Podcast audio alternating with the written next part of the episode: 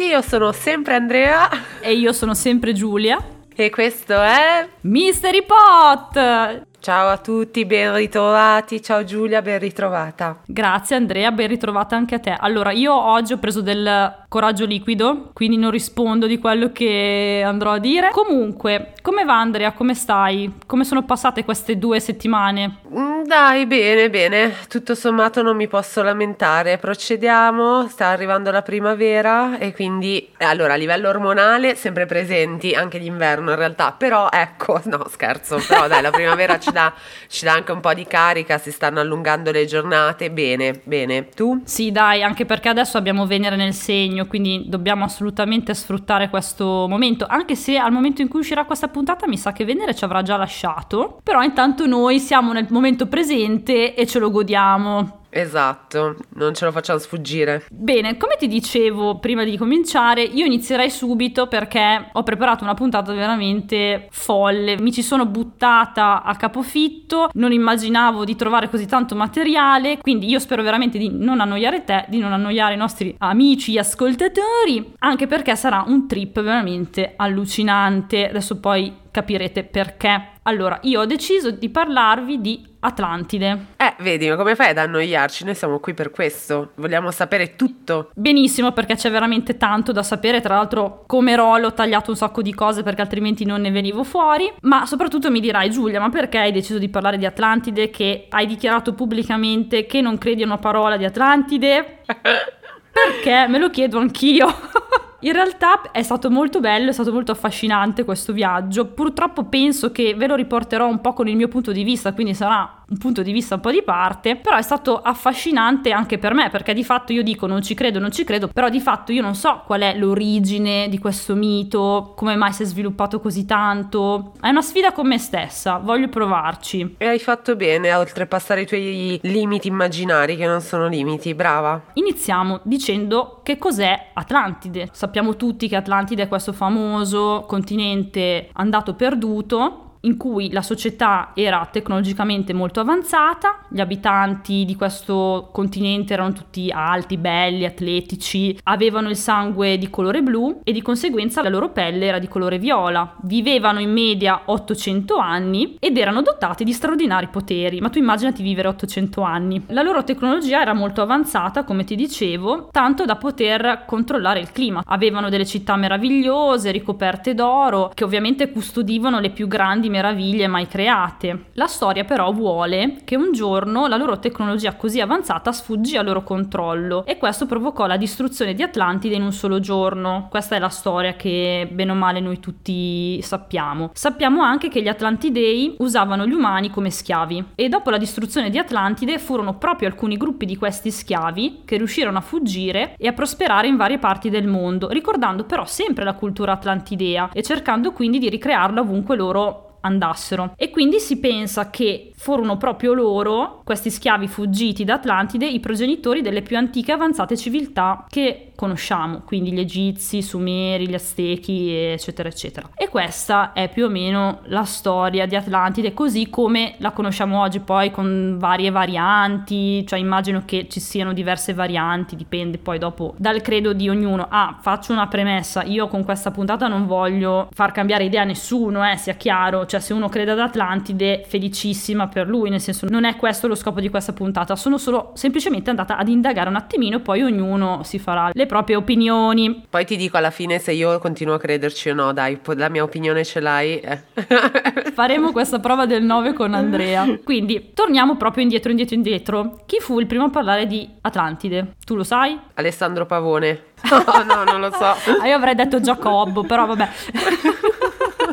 Ciao Giacobbo, tra l'altro che ci segue. So che non si perde una puntata. Era un po' che non salutavamo gente a caso così, bello. Fu Platone. Io non lo sapevo, ah. ma fu Platone. Sì, Infatti Platone menziona il mito di Atlantide per la prima volta nel IV secolo a.C. nei dialoghi Timeo e Crizia, che sono degli scritti in cui Platone immagina che dei personaggi stiano discutendo su come dovrebbe essere una società perfetta. Ed è proprio Crizia che ci parla di Atlantide e della sua società. Secondo il racconto di Platone, oltre le colonne d'Ercole ci sarebbe stata una serie di piccole isole che attraversavano un immenso mare fino a un grande continente, ad rimpetto del quale prosperava una potenza marittima denominata Atlantide. Il nome dell'isola continente derivava da quello di Atlante, leggendario governatore dell'Oceano Atlantico, figlio di Poseidone, che sarebbe stato anche, secondo Platone, il primo re della potenza marittima. Quindi Atlantide prende il suo nome da sto figlio di Poseidone. Però Crizia non si ferma qui, va avanti nella sua descrizione e dice che le antiche divinità divisero la terra in modo che ogni dio potesse avere un lotto e a Poseidone fu lasciata, secondo i suoi desideri, l'isola di Atlantide. Atlantide era un'isola composta per lo più di montagne nella parte settentrionale e lungo la costa, mentre tutto intorno alla città vi era una pianura che abbracciava la città ed era essa stessa circondata da monti che discendevano fino al mare, quindi fa proprio una descrizione precisa della geologia di Atlantide. La città di Atlantide sulla costa meridionale del continente era una metropoli circolare del diametro di circa 23 km, più o meno come Milano penso. E tra l'altro eh, se ci pensi anche Milano è circolare, cioè la circonvalla. Sì, sì. Oddio abbiamo trovato Atlantide amici, oddio, sono, sono sconvolta. È sempre stata qui. è sempre stata qui, non ci siamo mai accorti. Vabbè, al centro di questo cerchio c'era il tempio della Dea Clito, moglie di Poseidone, situato su una collina Attorno a questa collina vi erano due anelli di terra e tre di acqua. La pianura centrale era rigogliosa e vi sgorgavano due fonti, una di acqua calda e l'altra di acqua fredda. Questo è un particolare importante perché poi dopo torna nelle varie ricerche che vengono fatte per scoprire dove si trova questa Atlantide. Poi andiamo avanti perché Poseidone e Clito ebbero dieci figli, il primo dei quali, Atlante, sarebbe divenuto in seguito il governatore dell'impero, come ho detto prima. La civiltà atlantidea divenne una monarchia ricca e potente e l'isola fu divisa in dieci zone zone, tante quante erano i figli di Clito e Poseidoni. Infatti ogni figlio governava un pezzetto di questa Atlantide. La terra generava beni e prodotti in abbondanza e sull'isola sorgevano porti, palazzi reali, templi e altre maestose opere. Ovviamente era una città bellissima, fantastica, tutta tempestata d'oro e diamanti. Come ti dicevo, ognuno dei dieci re governava la propria regione di competenza e la virtù e la sobrietà dei governanti durò per molte generazioni. Erano dei bravi re in fin dei conti. Finché il carattere umano però ebbe sopravvivere intervento sulla loro natura divina, cadendo vittima della bramosia e della cupidigia tipicamente umana, e quindi iniziarono a voler sempre più potere. E quindi qui Atlantide, dice Platone, inizia a voler espandere i propri confini, e qui iniziano i guai, perché infatti Atlantide si sarebbe espansa arrivando fino ad alcune parti mediterranee dell'Europa occidentale, fino all'Etruria e anche fino all'Egitto. Atlantide prova a prendersi anche Atene, ma lì fallisce, cioè si scontra con Atene e Atene, ciao, la sconfigge. Dopo aver fallito con l'invasione di Atene, Atlantide sarebbe sprofondata in un singolo giorno e notte di disgrazie per opera di Poseidone, che in un certo senso punisce la bramosia di questi Atlantidei. Chi troppo vuole nulla stringe. Esatto, e poi cioè, ti vai a scontrare con Atene, voglio dire. Eh, dai. Non c'è storia, non c'è storia. Tutto ciò sarebbe accaduto 9000 anni prima, cioè approssimativamente nel 9600 a.C. In teoria, secondo tutti gli studiosi, lo scopo principale dei dialoghi che scrive Platone è quello di descrivere una società perfetta, come ti dicevo prima, che però è finita molto male perché è corrotta. Quindi sembra essere un pretesto per avvertire un po' i suoi coetanei perché all'epoca la città di Atene era abbastanza corrotta e il mito da lui descritto serviva per dire oh guardate che se andiamo avanti così facciamo quella fine lì quindi era un po' questo lo scopo, io adesso poi te l'ho ovviamente un po' banalizzato, però era questo una lo scopo. Una favola con una morale, diciamo. Esatto, era quasi un'allegoria, mettiamola così. Ah, tra l'altro il racconto di Platone si interrompe bruscamente e non abbiamo ulteriori dettagli di tutta questa faccenda, quindi non sappiamo nulla, null'altro. Però noi ci stiamo chiedendo, ma Atlantide esiste davvero è stata solo una fantasia di Platone? Perché a questo punto, essendo lui il creatore di sto mito, vogliamo sapere se l'ha presa da qualcosa che è esistito veramente o se l'è proprio inventata di sana pianta. Qui iniziano veramente ad entrare tanti personaggi che dicono cose, che vanno ad aggiungere cose a quello che noi attualmente poi pensiamo di Atlantide. È un po' come se il mito di Atlantide da qui in poi si fosse un po' trasformato aggiungendo dei particolari che però non aveva scritto Platone. Mi viene in mente la danza del serpente che si fa all'asilo, no? Che parti parti da uno e finisci che sono 50 bambini che girano come Snake su se stessi perché sei proprio tu quel pezzettino del mio codin. E vabbè, me la immagino così, bello. Sì, esatto, però, un po' andiamo. come un telefono senza fili del corso dei secoli, mettiamola così. Allora, ti basta pensare che nell'antichità classica, quindi i quasi contemporanei di Platone, non diedero proprio minimamente credito a questa storia. Cioè, hanno detto no, Platone se l'ha inventata sta roba, quindi la lasciamo lì. Nel Medioevo avevano altri problemi, quindi non, non se ne sono minimamente occupati, finché non arriviamo a, invece all'epoca moderna, in cui iniziano le esplorazioni. La gente inizia a prendere la barchetta, andare a vedere se scopre un continente, così. Quindi il fascino di questo continente perduto ritorna un po' in auge, no? Come si suol dire. Ha senso, certo. E qui io non lo immaginavo, però mi è saltato fuori il nome di Cristoforo Colombo. Mmm. Perché un certo Bartolomé de las Casas sosteneva che il vero motivo per cui Colombo volesse raggiungere l'America, che poi in realtà lui pensava di raggiungere le Indie, era quello in realtà di trovare Atlantide, che tra l'altro all'epoca, non so perché non chiedermelo, la chiamavano Antilia.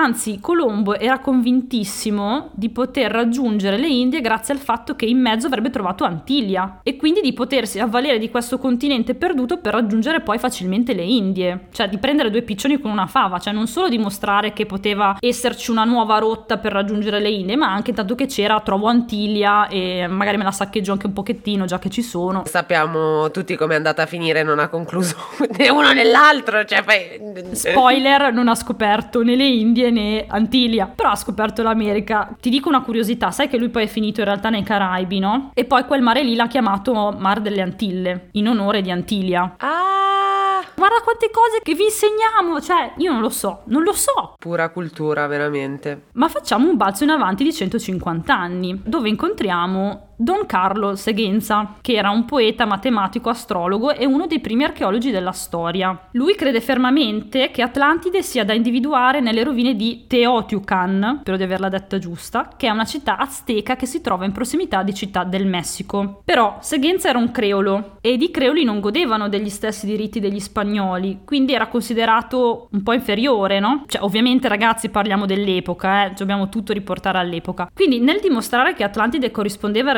ad una città azteca, lui sperava un po' di dimostrare che in realtà le sue origini erano origini di tutto rispetto, no? Cioè un po' credeva veramente che Atlantide fosse lì, ma dall'altra sperava di dimostrare questa cosa anche per una sorta di riscatto, no? Secondo lui Atlantide era sparita in seguito al diluvio universale perché lui fonde anche la storia di Platone con quella della Bibbia e che gli abitanti si erano sparsi per tutto il mondo andando a fondare le varie civiltà come quella egiziana e quella azteca e quindi secondo lui in questo modo si spiegavano i parallelismi tra la civiltà egizia e azteca che sono molto lontane però oggettivamente hanno dei parallelismi. E lui diceva sicuramente ci sono dei parallelismi perché in mezzo c'era un altro continente. Ora oggi noi sappiamo che sono due civiltà in realtà molto diverse, all'apparenza simili perché gli egizi hanno le piramidi, gli aztechi hanno queste piramidi a gradoni, però di fatto sono molto diverse. E poi inoltre c'è proprio un problema temporale perché il massimo sviluppo di queste civiltà precolombiane avvenne molto dopo a quando invece Platone fa risalire l'esistenza di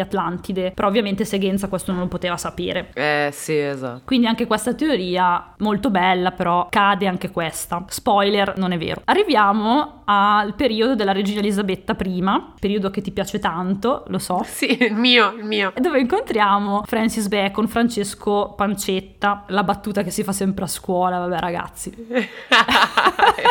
Il nostro amico Francesco Pancetta scrive La nuova Atlantide, che è una rielaborazione del mito di Platone. Anche lui parla di una società straordinaria e lui aggiunge il particolare che si tratta di una società tecnologicamente molto avanzata, una società quasi utopica. Spingo molto su questa cosa qui della tecnologicamente molto avanzata, perché in realtà Platone non ne aveva mai parlato di tecnologia molto avanzata. E qui è la prima volta che si collega questa cosa agli Atlantidei. E quindi io te lo cito perché è il primo a parlare di questa cosa qui. Poi arriva un altro signore che si chiama Jules Verne, che scrive il famoso 20.000 leghe sotto i mari, no? Nel 1870. Lui descrive Atlantide e del libro ha un successo enorme, soprattutto perché a quell'epoca l'idea di esplorare i fondali marini piaceva moltissimo, perché la gente non aveva proprio minimamente idea di che cosa si trovasse lì sotto, cioè tu immaginati un uomo di fine 800, poteva avere sì, solo sì. la curiosità di sapere cosa c'era sotto, però di fatto non lo sapeva. E Jules Verne fu così convincente che dieci anni dopo un altro scrittore scrisse di Atlantide e qui ti introduco il personaggio di Ignatius Donnelly, che era un politico, però come politico faceva proprio schifo, era proprio un fallito, però come mm, scrittore era molto molto bravo e scrisse Atlantide il mondo prima del diluvio ed è proprio grazie a questo libro che lui diventa il fondatore di tutta sta storia della ricerca di Atlantide. Lui è veramente il progenitore di tutta questa folle corsa alla ricerca di dove cavolo si trova sta Atlantide, perché nello stesso periodo era stata appena scoperta Troia e l'archeologo che l'aveva scoperta si era basato sugli antichi scritti, no? Quindi Ignatius pensa di poter fare la stessa cosa con Atlantide, cioè dice io potrei trovare Atlantide basandomi sugli scritti di Platone, niente di più facile. In più nello stesso periodo fu scoperta una catena montuosa marina, sottomarina, che partiva più o meno dall'Islanda e arrivava fino al Sud America, dove il punto più alto era rappresentato da dove si trovavano le Canarie. Mm. Quindi lui dice: ah, ecco, questo spiega che per forza nell'antichità ci doveva essere un continente perduto. In più, anche lui sostiene che uno dei motivi per cui molte civiltà nel mondo hanno dei tratti in comuni è proprio a causa del fatto che ci sono stati dei continenti perduti da qualche parte, perché all'epoca ancora non si conosceva la deriva dei continenti, ma al di là di quello, sono tutte civiltà che se le vai a vedere bene, sì, ok, hanno dei tratti in comune, vabbè, hanno in comune che adorano il sole, vabbè, ma il sole è la prima cosa che vedi quando apri gli occhi, cioè quindi qualsiasi civiltà adora il sole, no? Però all'epoca ovviamente si cercava di dare una spiegazione di questo tipo. E adesso ti ho parlato chiaramente di personaggi che hanno avuto in un certo senso a che fare con Atlantide, però non hanno nulla a che fare con l'occultismo, che invece è la parte che a noi interessa di più, perché ovviamente anche gli occultisti si sono sprecati, no? Eh quanto ci ha mangiato, certo. Mi odieranno tutti quelli che pensano di aver avuto una vita in Atlantide. No, vabbè, ragazzi. No, dai. Capitemi, questo è il mio pensiero, ovviamente. Diciamo che la principale esponente dell'occultismo che si è occupata di tutta questa faccenda è la teosofa Elena Blavatsky, la quale sosteneva di essere in contatto con alcune forze misteriose di Atlantide. Secondo lei Atlantide era il luogo originario dei dominatori dell'universo, giunti da chissà dove, per creare la vita umana. Dopo la distruzione di Atlantide, questi signori dell'universo si sarebbero rifugiati sulle montagne himalayane, più precisamente nel Tibet, uscendo allo scoperto raramente solo per controllare gli sviluppi della razza umana. Io me li immagino questi che ogni tanto escono tutta a posto, tutta a posto eh, e tornano a nascondersi sulle montagne. Tra l'altro la Blavatsky sosteneva di averli incontrati in un suo viaggio in Tibet molti anni prima e che le avevano dato il compito di far risorgere una nuova coscienza spirituale mondiale. E quindi lei, incaricandosi di questa cosa, di questa missione divina, scrive un libro nel 1888 intitolato La dottrina segreta, in cui riporta ciò che questi signori dell'universo le avrebbero detto. La Blavatsky sosteneva che l'essere umano discendesse direttamente dagli esseri atlantidei, o meglio dalla terza razza del primo periodo di Atlantide. Allora io parlo di razze Razza non è un termine che mi piace molto, però in questo mm. caso la devo usare anche per farvi capire bene come la pensavano questi signori e anche per farvi capire poi che deriva ha preso questa teoria delle razze, che puoi già immaginarti. Ecco. però la Blavatsky non era l'unica a sostenere questa cosa eh, della discendenza umana degli Atlantidei, anzi vi erano proprio schiere di teosofi a sostenerlo, poiché erano state condotte delle indagini occulte nella cascia, appunto, ed erano anche state condotte delle indagini con presunti presunte capacità chiaroveggenti e tutti erano concordi nel dire che Atlantide era il luogo primordiale della sapienza e della civiltà umana ed erano anche d'accordo sulla suddivisione della razza atlantidea in sette sottorazze a cui corrispondono sette epoche di sviluppo e di progressiva evoluzione del genere umano Adesso te le dico perché. Eh, non vedo l'ora. Meritano di essere dette. La prima sottorazza è quella dei Rmoals, il cui nome deriva dal loro grido di guerra. Avevano una grande capacità mnemonica con cui compensavano la mancanza di pensiero logico. Quindi non capivano niente, però avevano una memoria assurda. Avevano una profonda venerazione per la natura ed erano capaci di utilizzarne le forze vitali. Poi c'erano i Tlavatli, che svilupparono ulteriormente la forza evocativa della memoria, ma anche deviandola verso l'ambizione. Iniziano a tirare un po' sulla cresta questi. Ecco. La terza sottorazza è quella dei Toltechi. Con loro nascono fiorenti comunità ed inizia a farsi strada un nuovo culto della personalità, incoraggiata dai maestri delle scuole iniziatiche, che erano i diretti portavoce degli dei. Lo splendore della civiltà tolteca è quella narrata nei dialoghi di Platone, quindi Mm, Platone ok. quando parla di Atlantide in teoria si riferisce a questa razza. Poi ci sono i Turani primitivi che svilupparono a tal punto l'ambizione da tramutarla in egoismo. L'uso sfrenato del potere a fini personali degenerò in pratiche di magia nera che opponendosi l'un l'altra condussero alla distruzione di Atlantide in un solo giorno in una sola notte, come detto da Platone. Siamo arrivati alla quinta sottorazza che è quella dei protosemiti che riuscirono in parte ad arginare i devastanti effetti delle forze scatenate dalla sottorazza precedente grazie allo sviluppo del pensiero logico. Ah, questi qui Oh, questi qui ci sono arrivati. Poi ci sono gli Accadi o HD, non lo so. come il latte. Esatto, mi sono venuti in mente delle scatole di latte con i piedi, vabbè. Loro svilupparono ulteriormente la forza del pensiero, andando però a perdere il dominio sui poteri vitali delle piante, acquisendo soltanto il controllo sui minerali. Vennero create delle leggi in grado di porre un freno al dispotismo individuale. Poi l'ultima razza, questa cosa mi ha proprio stupito, io non lo sapevo, sono i mongoli, che sarebbero la settima e ultima razza di Atlantide. I mongoli raggiunsero uno sviluppo del pensiero in grado di connettersi con la potenza degli elementi vitali. La caratteristica di abbandonarsi alle forze occulte della vita è quella che si sarebbe in parte mantenuta nelle attuali popolazioni asiatiche, che secondo queste teorie sarebbero discendenti dei Turani, che si erano rifugiati in Cina dopo la catastrofe. Ah, tu dici. E quindi è per quello che dicono che questi signori del mondo si sono rifugiati in Tibet, ehm, Sì, perché sembra sì, che insomma in sì. un qualche modo le razze atlantidesi siano poi spostate lì e sviluppate lì. Almeno questo è ovviamente quello che dice la Blavatsky e poi altre- altra gente che ha studiato tutta sta Vabbè, faccenda. però posso dirti, adesso poi è vero o no, però cioè, ci sta la- il collegamento, poi loro hanno un po' che una visione della medicina diversa, no? Quindi boh, ci sta, cioè fi- per ora me l'hai venduta. Sì, anch'io ci ho pensato per, soprattutto per tutte le tecniche anche meditative che hanno, cioè, Brava, quindi sì, sì. anche secondo me ci poteva stare come cosa. Secondo me poi alla fine il collegamento è stato fatto così anche un po' per quel motivo. Sì, sì, sì. Però ti lascio pensare, come ti dicevo prima, dove ha portato tutta sta follia delle razze. Sappiamo benissimo dove vogliamo arrivare, no? Eh, Perché ovviamente io ti cito Hitler. Tra l'altro, io ho veramente pensato che lo nominiamo davvero spesso in questo podcast, Hitler.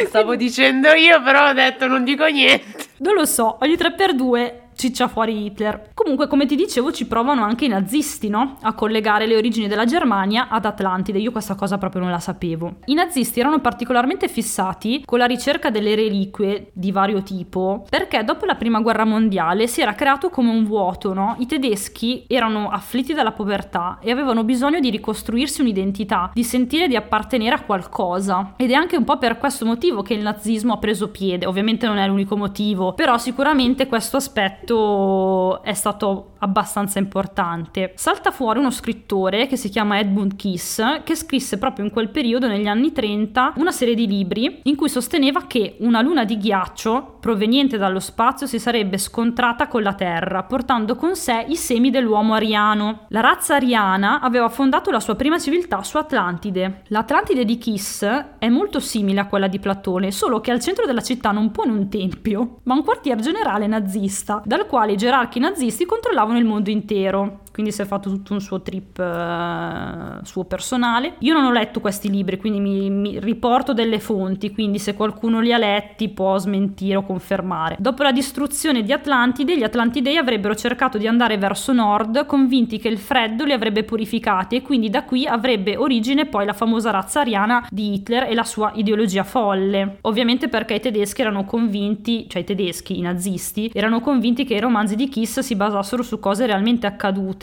e quindi partono un sacco di spedizioni tedesche alla ricerca di Atlantide, ma veramente tantissime. Spoiler, anche qui Hitler non ha mai trovato Atlantide.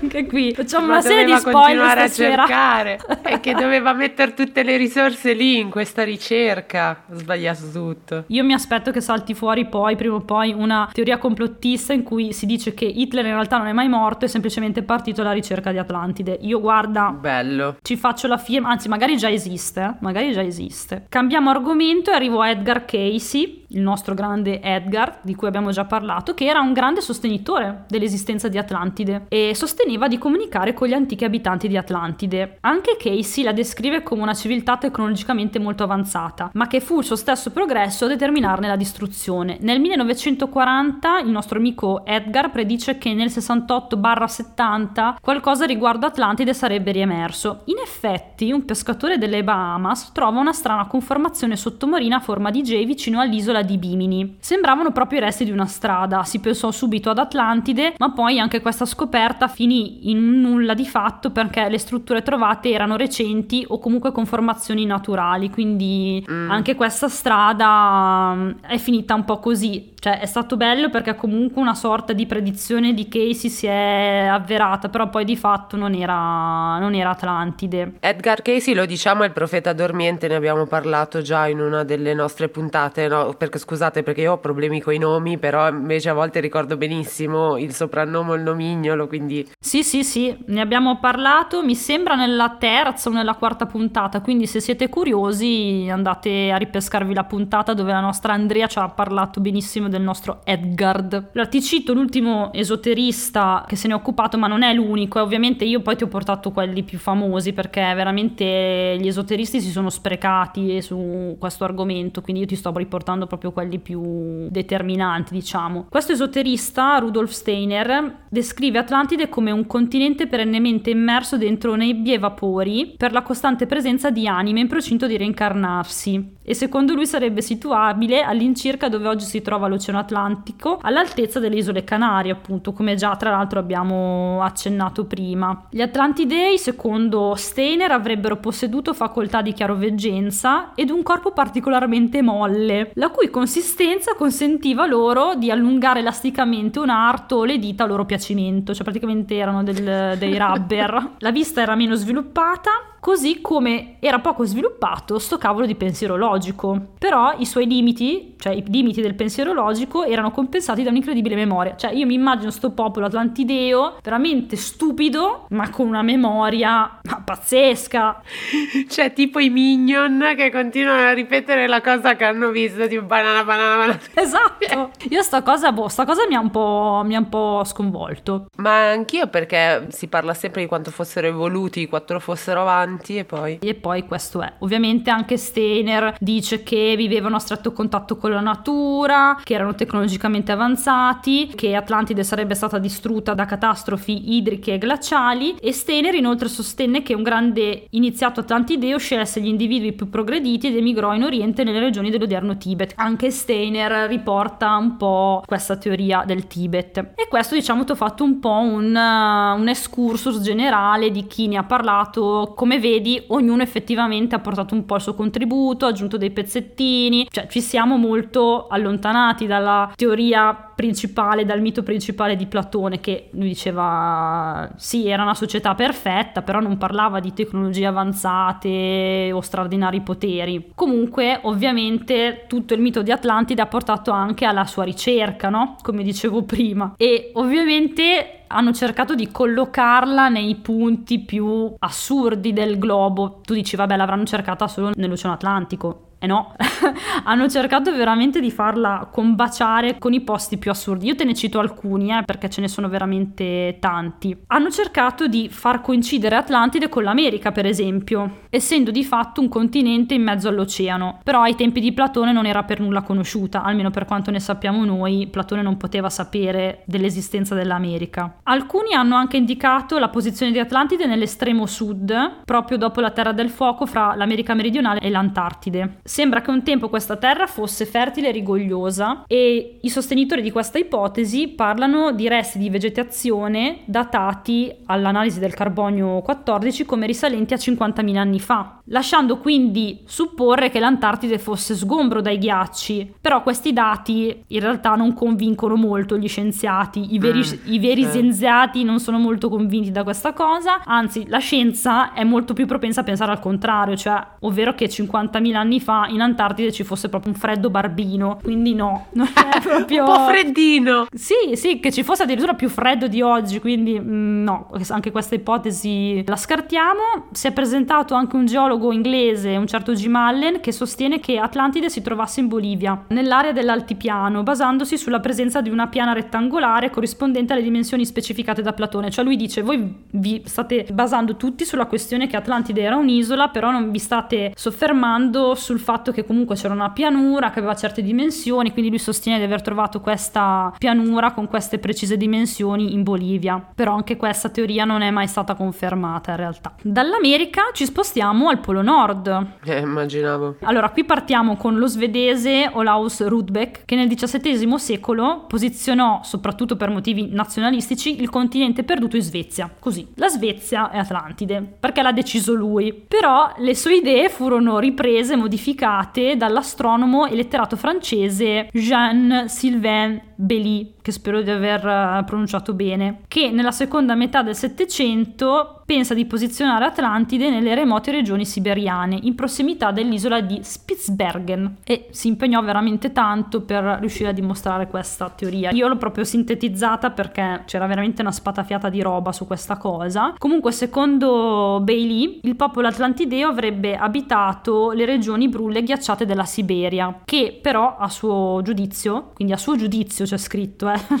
in epoche remotissime dovevano essere moderatamente temperate e abbastanza fertili, mentre un caldo torrido affliggeva il resto del globo rendendolo praticamente inabitabile. Poi questa incandescenza primitiva era poi diminuita nel corso del tempo, quindi causando un lento e globale raffreddamento del pianeta e spingendo gli Atlantidei nei secoli successivi a spostarsi più a sud, portando con loro nell'Asia meridionale i rudimenti delle arti e delle scienze. Quindi comunque anche lui fa, poi li fa discendere verso l'Asia in realtà, però secondo lui la Siberia era questo posto supervivibile, quindi secondo lui Atlantide da posizionare lì. La teoria di Bailey fu da alcuni molto criticata, mentre da altri fu fortemente appoggiata, come ad esempio fu molto appoggiata dalla Blavatsky, la famosa tizia mm, che mm, sì. sosteneva di parlare con uh, i dominatori dell'universo. La teoria di Bailey Blavatsky trovò sostegno tra alcuni degli ideologi ariani viennesi e da questa derivano le, poi le più folli teorie antisemite di cui appunto abbiamo già parlato. Ma arriviamo un po' più a casa nostra perché c'è qualcuno che ha detto sai che c'è? Forse ste colonne d'Ercole di cui parla Platone non è lo strato di Gibilterra, potrebbe essere che sia lo stretto di Messina. E quindi alcuni hanno cercato di posizionare Atlantide in casa nostra, nel nostro mare, nel Mediterraneo. Mo ci ripegniamo tutto quello che è nostro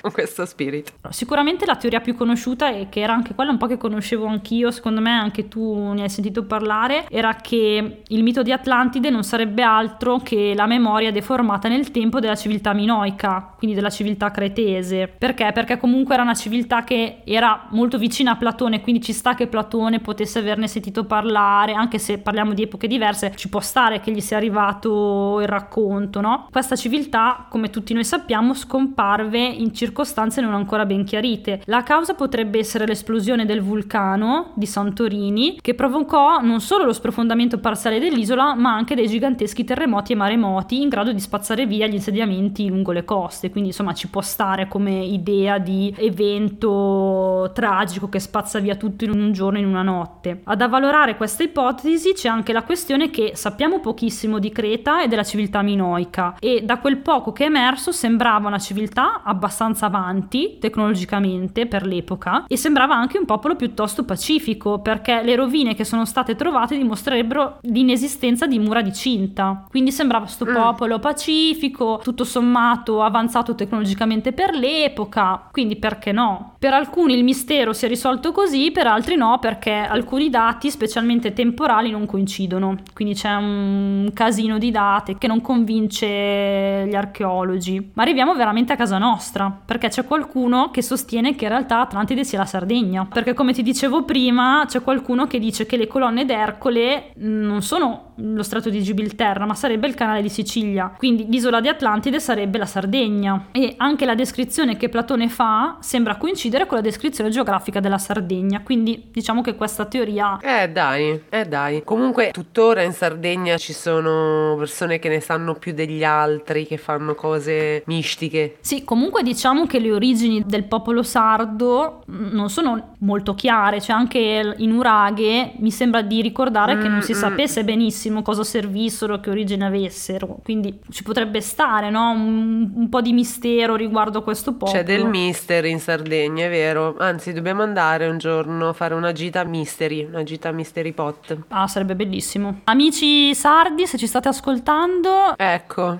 un letto, una capanna.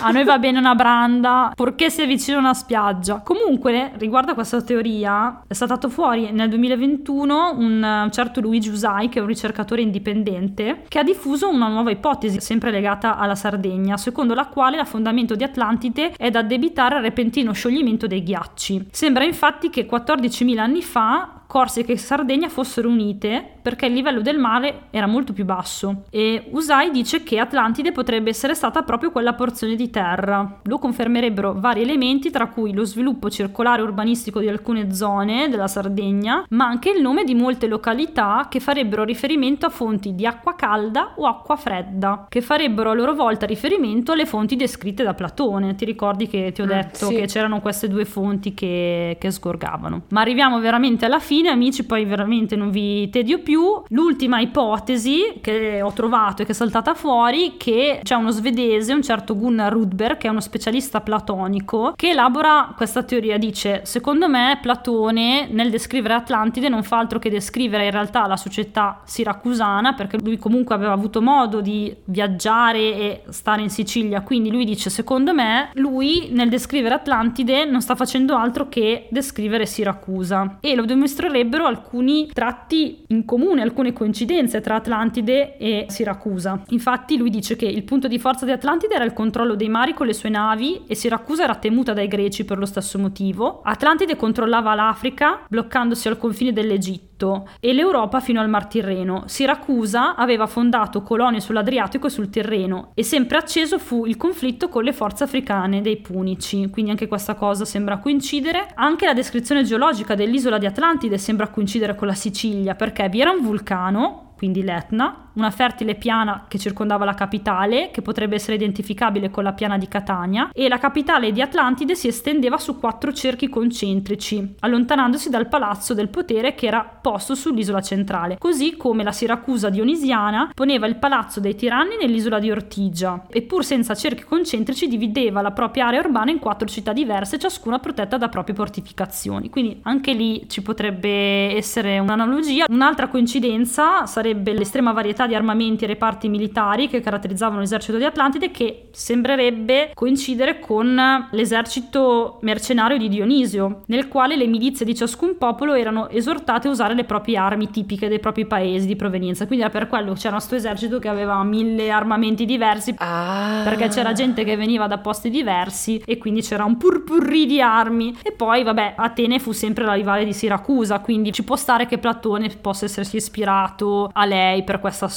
E questo, Andrea, è quanto? Ho parlato per 50 minuti, però questo è quanto.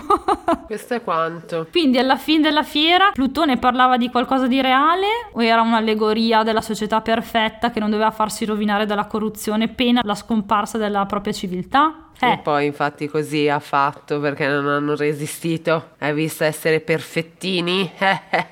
che il male era dentro di voi, neanche lo vedevate. Eh, allora no, raccontata così, no. Io, senza fare nomi, conosco una ragazza che è fortemente convinta, lei sa di essere stata una sacerdotessa, lei è molto sicura di questo e come tutte le persone molto sicure io ci casco e cioè, o me, non è che ci casco, cioè io voglio credere in quello in cui credi tu, perché assolutamente anch'io credo credo in alcune cose che magari non sono condivisibili da altri o non sono condivise, non so, da amici, persone che poi in realtà mi vogliono bene, però eh, quindi per lo stesso motivo io tendo a dare piena fiducia a chi ci crede così tanto, però effettivamente raccontata così, poi sembra che ognuno se la vuole accattare sta Atlantide, capito? Sembra che... È un po' lo stesso pensiero che ho avuto io, cioè sembra proprio che ognuno se la vuole accattare, come dici tu, per dare anche un po' più credito, non so, alla propria nazione, al... Mm, non lo so. Sì, al alle origini, al fatto di essere superiori a noi arriviamo da lì perché effettivamente siamo dei figli, siamo sempre stati dei figli pazzeschi. Comunque io da tutta questa storia ho capito solo che gli Atlantidei sono in Tibet e quindi lì dobbiamo andare.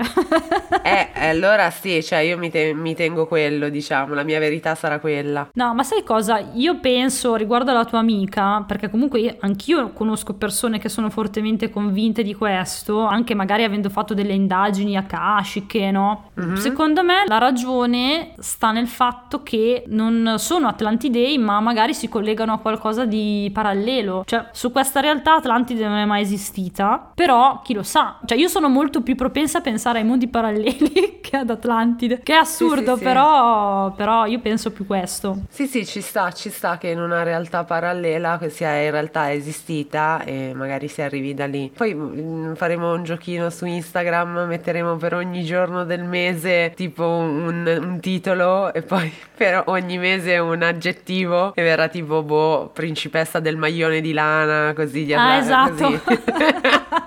Così. poi potete scoprire anche voi in maniera super scientifica chi eravate in Atlantide. Il postino di c'è posta per te. Come?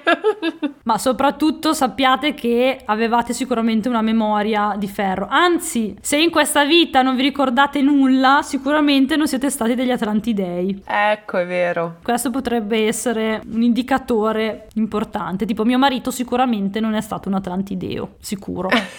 eh, beh, vedi, questa è già hai una certezza in mano, però, hai capito? Anzi, fateci sapere voi come siete messi a memoria. Esatto. Così testiamo. Grazie Giulia, è molto interessante Atlantide perché effettivamente non se ne parla abbastanza. È stato molto bello, soprattutto interessante scoprire certe cose, ma adesso io mi sto sfregando le mani per il momento, quel momento. Proprio quel momento lì, il momento del oroscopo. Ma Giulia, una domanda che non mi sono sempre dimenticata di farti, ma tu ti riascolti? Sì, per forza. Eh beh, io per forza perché devo montare. Anch'io mi riascolto, però quando arriva il momento della sigla, ragazzi, giuro gongolo, gongolo ogni volta come se fosse la prima. Ogni tanto ascolto solo la sigla per tirarmi un po' su.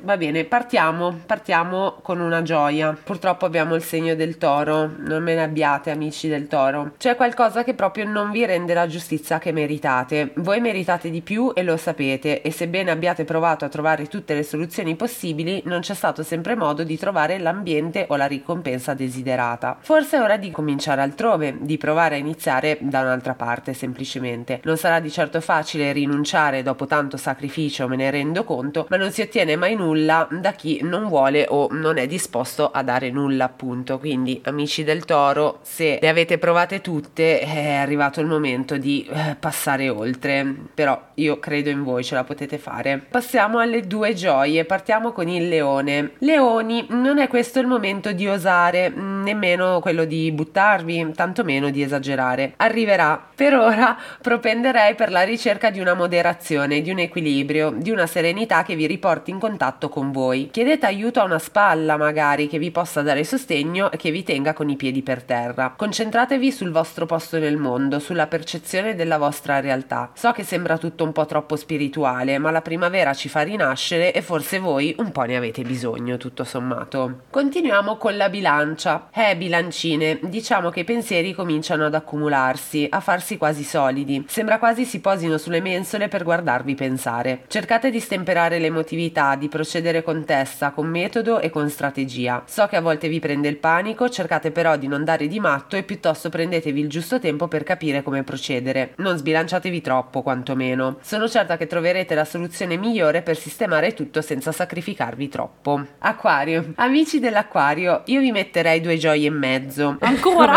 Oramai. Ma anche cinque in realtà. Mi tengo sulla fascia bassa perché i cambiamenti non mettono sempre a proprio agio tutti. Però è un bel momento per una rivoluzione, per qualcosa di eclatante, per dare proprio un taglio netto e ricominciare da una nuova terra, una landa paradisiaca come Atlantide, ma desolata, che aspetta solo di essere popolata da voi, esseri magici. Che romanticismo, eh? Però ci tengo a stressare il fatto che i cambiamenti a volte sono un balsamo rigenerante, quindi cercate di viverli con filosofia amici dell'acquario. Passiamo al gruppo delle tre gioie. Partiamo con l'ariete. Ci ridimensioniamo sempre. Arietini, è quasi arrivato il vostro compleanno e voi segnate un traguardo molto importante perché è quello dell'indipendenza, della capacità di gestire al meglio le vostre risorse e soprattutto quelle destinate a voi. Siete appagati dal vostro percorso e questo vi rende felici, anche se dovesse comportare un po' di solitudine, ma d'altra parte l'ariete non è sempre per il gruppo, quindi non è detto che sia anche un valore aggiunto per la vostra pace. Scorpione, cari scorpioncini, siete sul punto giusto per vedere un orizzonte più ampio, più possibile e più concreto. Penso proprio abbiate nuovi desideri, nuove avventure da compiere e nuove persone da conoscere. Vi auguro solo di non cadere nel pregiudizio, nella negatività cronica, di non rinunciare ancora prima di iniziare. Buttatevi e seguite il vostro istinto, saprà sicuramente dove portarvi. Però ecco, magari non ragionateci troppo, lasciate che la pancia faccia il suo dovere. Buttatevi. Sagittario, sempre, siamo sempre nelle tre gioie. Nuove collaborazioni, nuovi progetti con soci o amici che diventano soci, appunto. Diciamo che alcune conoscenze potrebbero rilevarsi più interessanti e più proficue del solito. Anche sul lavoro si può creare una buona sintonia con colleghi e un approccio più dinamico con i collaboratori. C'è una connessione mentale che vi fa sperare di poter parlare anche di altro, di poter azzardare livelli più personali, più ambiziosi. Spero proprio che possiate trovare la dimensione che state cercando. Si ridimensionano anche i pesci che vi abbiamo messo lì su quel trono e adesso dobbiamo però tornare alla realtà. Pesci, che sia un bell'anno per voi, infatti l'abbiamo già detto e questo più di una volta. Ora è il momento di prepararsi però a questo viaggio con i tempi di reazioni necessari. Cercate di agire e reagire in tempi che non siano biblici. Datevi una mossa su e cogliete queste opportunità che vi arrivano al volo. Cercate di essere efficienti ed esigenti, questo soprattutto nei confronti di voi stessi. Possono realizzarsi grandi cose se starete al passo e terrete il ritmo. Un corso di danza vi aiuterebbe a muovervi a tempo? Voilà.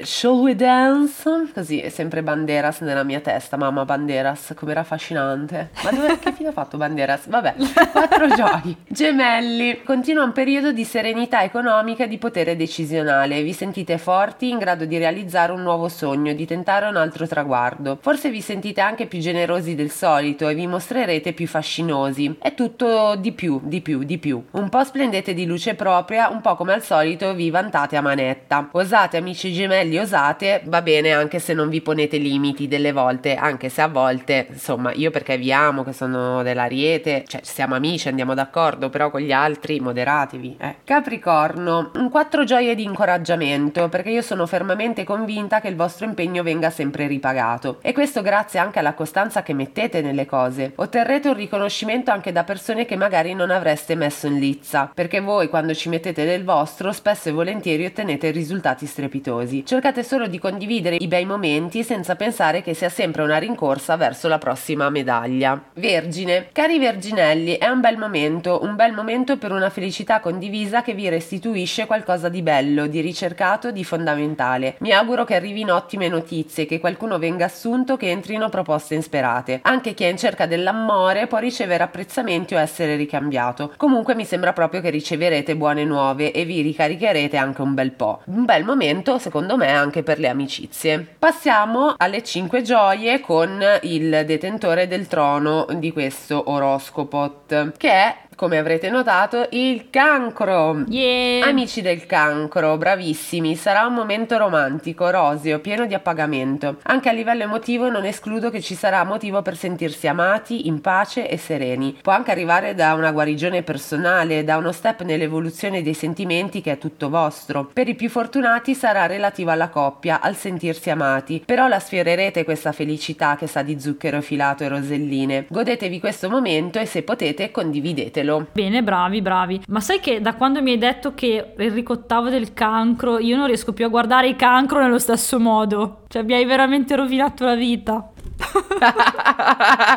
è vero, eh, ti viene proprio da pensarla. Sì, perché io amo i cancro, sono abbastanza affine al cancro, anche se non si direbbe perché da Ariete non dovrebbe essere così, però li amo abbastanza. Però adesso penso che dietro ciascuno di loro potrebbe esserci un Enrico VIII, capito? Sconvoltissima, basta. Sì, sì, è vero, sono un filo passivo-aggressivi, però vi, vi vogliamo bene. E anche questa puntata è arrivata al termine anche dell'oroscopo, peccato perché io come al solito mi diverto sempre tantissimo. Giulia, che dire? Ringraziamo, io ringrazio te, ringrazio i nostri ascoltatori come sempre, ricordo di iscriversi alla pagina mysterypot.podcast dove ovviamente potete scriverci, farci complimenti, insultarci, lo dico sempre, e suggerirci anche le storie perché più di una volta è capitato che riprendessimo poi delle storie suggerite dagli ascoltatori, quindi se vi va... Assolutamente, ci fa strapiacere, si crea anche dibattito che è sempre divertente. Io penso che questa puntata creerà molto dibattito, ho questo sentore. Se c'è qualcuno che ci studia, ci crede, ci è dentro, assolutamente vi aspettiamo sempre nei messaggi privati o nei commenti. Oh, io sono sempre pronta a cambiare idea, ovviamente. Eh. Vi sfido a farmi cambiare idea, assolutamente. Palesatevi perché poi, boh, magari ne parliamo anche in altre sedi, quelle del tribunale. No, scherzo.